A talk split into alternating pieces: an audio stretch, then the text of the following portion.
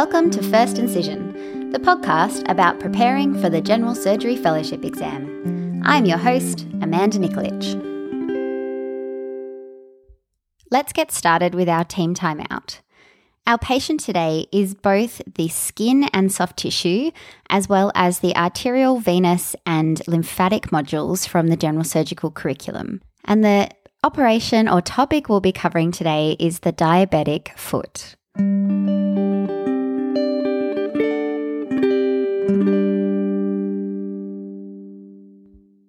So, a little bit of background diabetic foot problems are a significant healthcare issue, with foot complications being the most common reason for hospitalisation for diabetic patients. Up to a quarter of diabetics will end up with a foot complication, and the common ones include infections and ulcers. Some of them will have underlying osteomyelitis, and lots of these patients will have recurrent problems. And diabetes is the most common cause for amputation in our community. The pathophysiology of a diabetic foot is quite interesting, and I like to split it up into arterial issues, nerve issues, repetitive trauma, and leukocyte dysfunction. So, in terms of arterial issues, patients who have diabetes are at risk of both microvascular and macrovascular complications.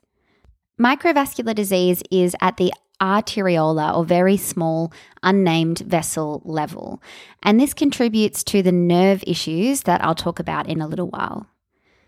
Macrovascular disease occurs in up to 30% of diabetics. And in diabetic patients, the sort of distribution of disease that they get is often disease in the arteries of the leg and the foot, so the smaller vessels, and they get really sort of widespread disease, not focal stenoses. And this is in contrast to smokers who are much more likely to get aortoiliac disease. And obviously, the issue with there being a blood supply issue to the foot is that it leads to ischemia contributes to the development of ulceration and secondary infection, and then reduces the ability of the foot to heal and recover from things like repetitive trauma and infections in the foot because you can't increase the blood supply that's needed to help with healing. The second issue is issues with the nerves. And so, a combination of both the high sugar levels directly damaging the nerves, as well as the microvascular disease leading to damage to the nerves because of loss of the vasa nervorum, which are the little vessels that run with and supply blood to the nerves. Patients get peripheral neuropathy, which affects the sensory nerves, so they get loss of pain and temperature sensation in the foot and it starts distally in the foot and then moves more proximally. And they also get dysfunction of the autonomic nerves in the foot, and this leads to a warm, dry foot. And the consequences of peripheral neuropathy and issues with the nerves is that patients get an insensate foot that is susceptible to trauma and burns, and patients may not know that these have occurred. They also get repetitive micro trauma to the joints and pressure points on the skin because they're not sensing and moving the foot like they normally would, and this leads to damage. And then the autonomic dysfunction leads to skin changes. So it leads to a warm, dry foot with thickened skin, and it actually leads to increased blood flow to the bones. And all of these things contribute to the development of deformity in the foot. So the Charcot foot is the typical kind of presentation of a deformed foot in the setting of diabetic peripheral neuropathy. And I'll talk about Charcot foot a little bit later. So then the next thing that contributes to a diabetic foot is repetitive trauma. And so, as I've mentioned, patients will mobilize and they have loss of proprioception and loss of sensation. And so they get trauma to the foot that they don't notice. And then patients with diabetes are relatively immunosuppressed and they have leukocyte dysfunction that leads to a higher risk of infection and difficulty dealing with infection when it does occur.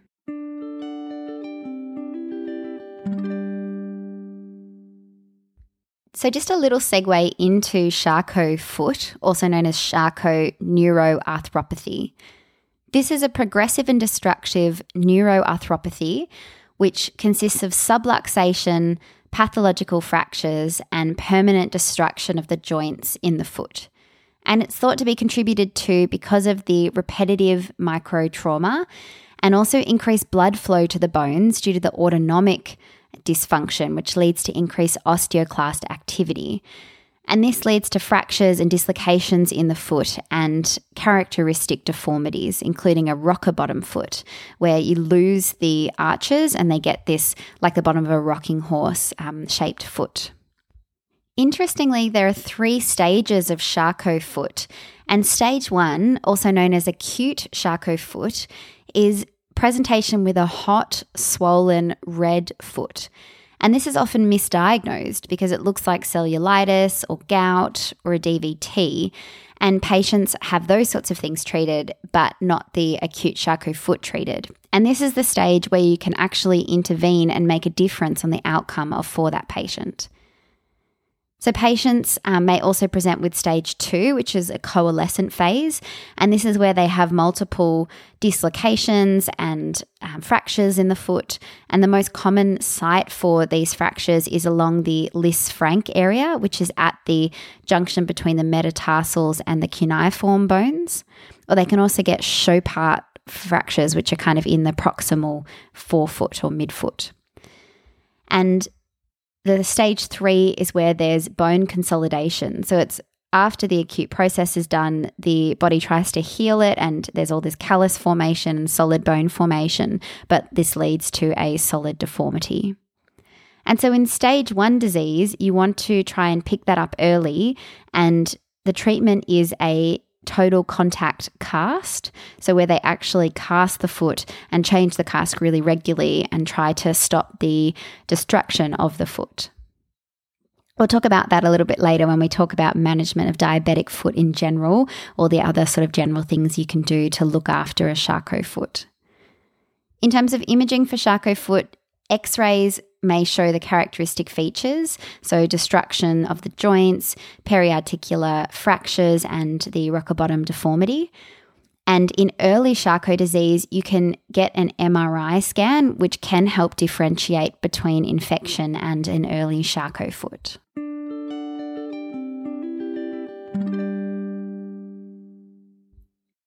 So, getting back on track to talk about the clinical assessment of a diabetic foot in general, when you're looking at a patient who's come in with a diabetic foot, you want to assess the foot generally.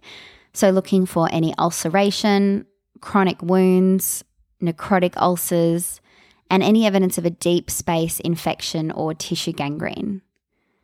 Signs of a current infection include the presence of pus or two or more of the following so, pain, tenderness, swelling, redness, or warmth. And in terms of clinical assessment for underlying osteomyelitis, they like to talk about um, ulcers that have been there for a long time or recurrent in the same location, as well as if the ulcer probes to the bone. And also for toe infections, if there's a sausage toe, then that suggests underlying osteomyelitis. If there is a diabetic foot infection, you want to take a culture with a swab and preferably a biopsy or a t- piece of deep tissue, such as the base of an ulcer or the bone, if you can. If there's a, just a superficial infection, you can usually treat it with just something to cover gram positives. But in diabetic foot infections, if there's a deeper infection, you need quite broad spectrum antibiotics such as Tazocin would be baseline in my institution for a diabetic foot infection. Other investigations you can do when you're looking at a diabetic foot is to try to determine whether or not there's any underlying osteomyelitis or a deeper infection. And so, an, a plain x ray can be helpful if you see bony destruction that can indicate osteomyelitis, but if it's not there, it doesn't rule out early osteomyelitis. And you might also be able to see gas in the tissues that suggests a deeper extension of the infection. And for osteomyelitis, the gold standard is an MRI, or you could also consider a labeled white cell scan. The next thing you want to do when you're looking at a diabetic foot is to assess the contribution of macrovascular ischemia and whether that is contributing to the diabetic foot. So you examine the pulses and assess the capillary refill. You can do an ankle brachial index, which is where you compare the systolic pressure at the ankle to the brachial artery, and normal is between 0.9 to 1.3. The issue with diabetic vascular disease is that the disease is often distal and there's often a lot of calcification. And so, if the ankle brachial index is more than 1.3, then it suggests that there's a lot of calcium in the vessel and it's not compressible, so the test isn't reliable. And you can also measure the toe pressures and do a toe to brachial index. And a toe to brachial index of 0.7 or more is normal, and less than 0.3 is quite bad limb ischemia. And if you have a absolute toe pressure less than 40, it's very unlikely that a wound will heal. Other investigations that can be done for a diabetic foot include a duplex ultrasound, which can have a look at the arterial supply. It's not very good for looking at the tibial vessels and also obviously not the iliacs. CT angiogram is another option, but you need to be careful in diabetic patients who may have concomitant renal impairment or metformin, but it will give you a better picture of the whole limb. Once you've completed your nice and thorough assessment. Um, one of the ways that vascular surgeons communicate or grade the degree of um, limb ischemia and diabetic feet is using the WIfI score, which I talked about in the chronic limb ischemia episode. Although I think it's made specifically for chronic limb ischemia, diabetic feet often have chronic limb ischemia, and so I'm going to mention it here as well. So the WIfI stands for W for wound, I for ischemia, and 5 for foot infection. So W for wound grades it as 1, 2, or 3. Uh, depending on whether there's a small, shallow ulcer, a deep ulcer, or extensive de- deep ulcer with full thickness, and also considers whether there's gangrene. So, one is no gangrene, two is gangrene of digits, and three is more extensive gangrene. Ischemia is assessed with the ankle brachial index, and you can also use the ankle systolic pressure, which again grades from one, two, and three, um, depending on how bad the ankle brachial index is. And then foot infection is looking at two of either induration, erythema, pain, or exudate, and grades it as one, two, and three. One is a mild infection, two is a deep infection, and three is severe infection with systemic involvement. I don't think I'm going to remember all of the details of this for my exam, but I think it's a nice way to think about what you should be looking for when you're examining and thinking about a diabetic foot.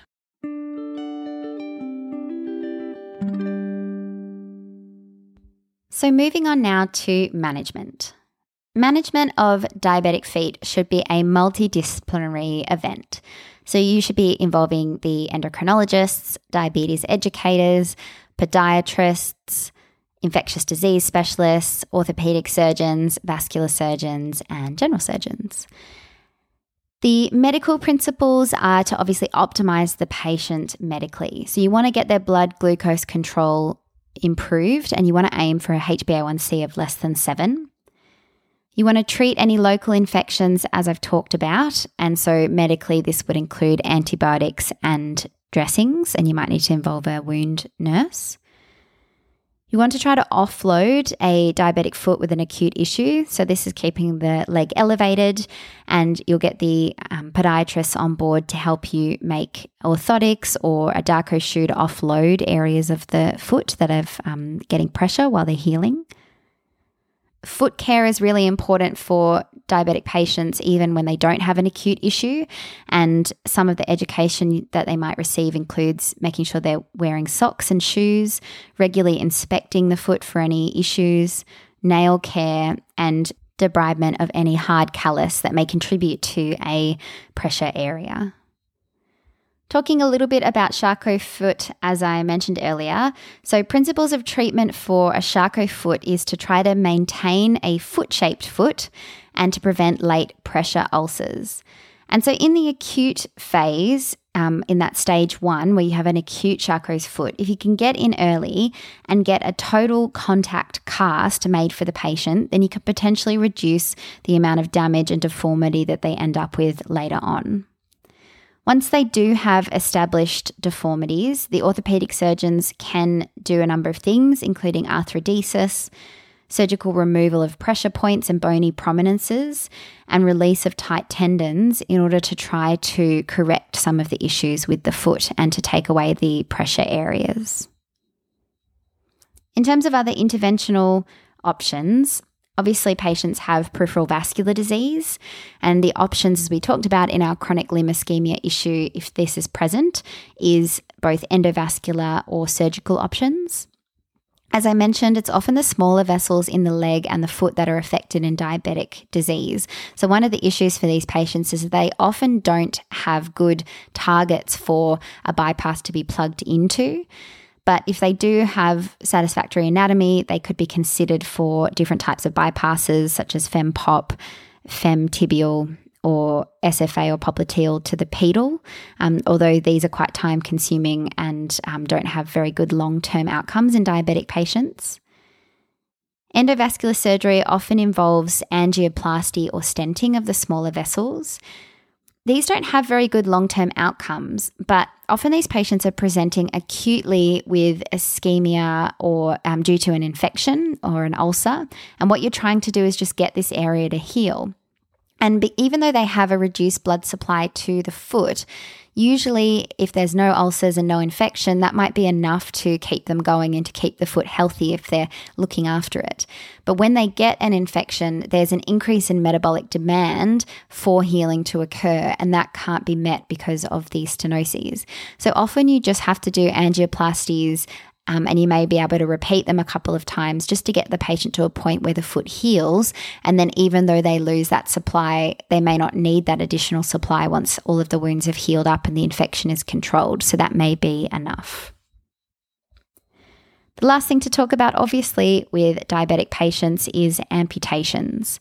So these patients may require amputations um, throughout their lifetime, and the aim is to try to take the minimal amount of tissue possible to leave a functional uh, foot if possible.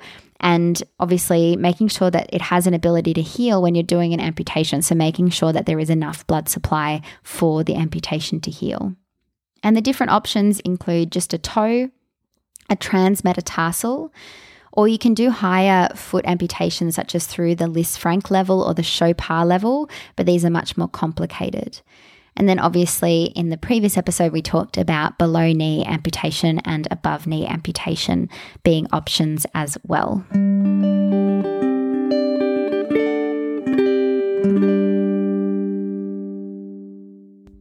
And that completes this episode on the diabetic foot.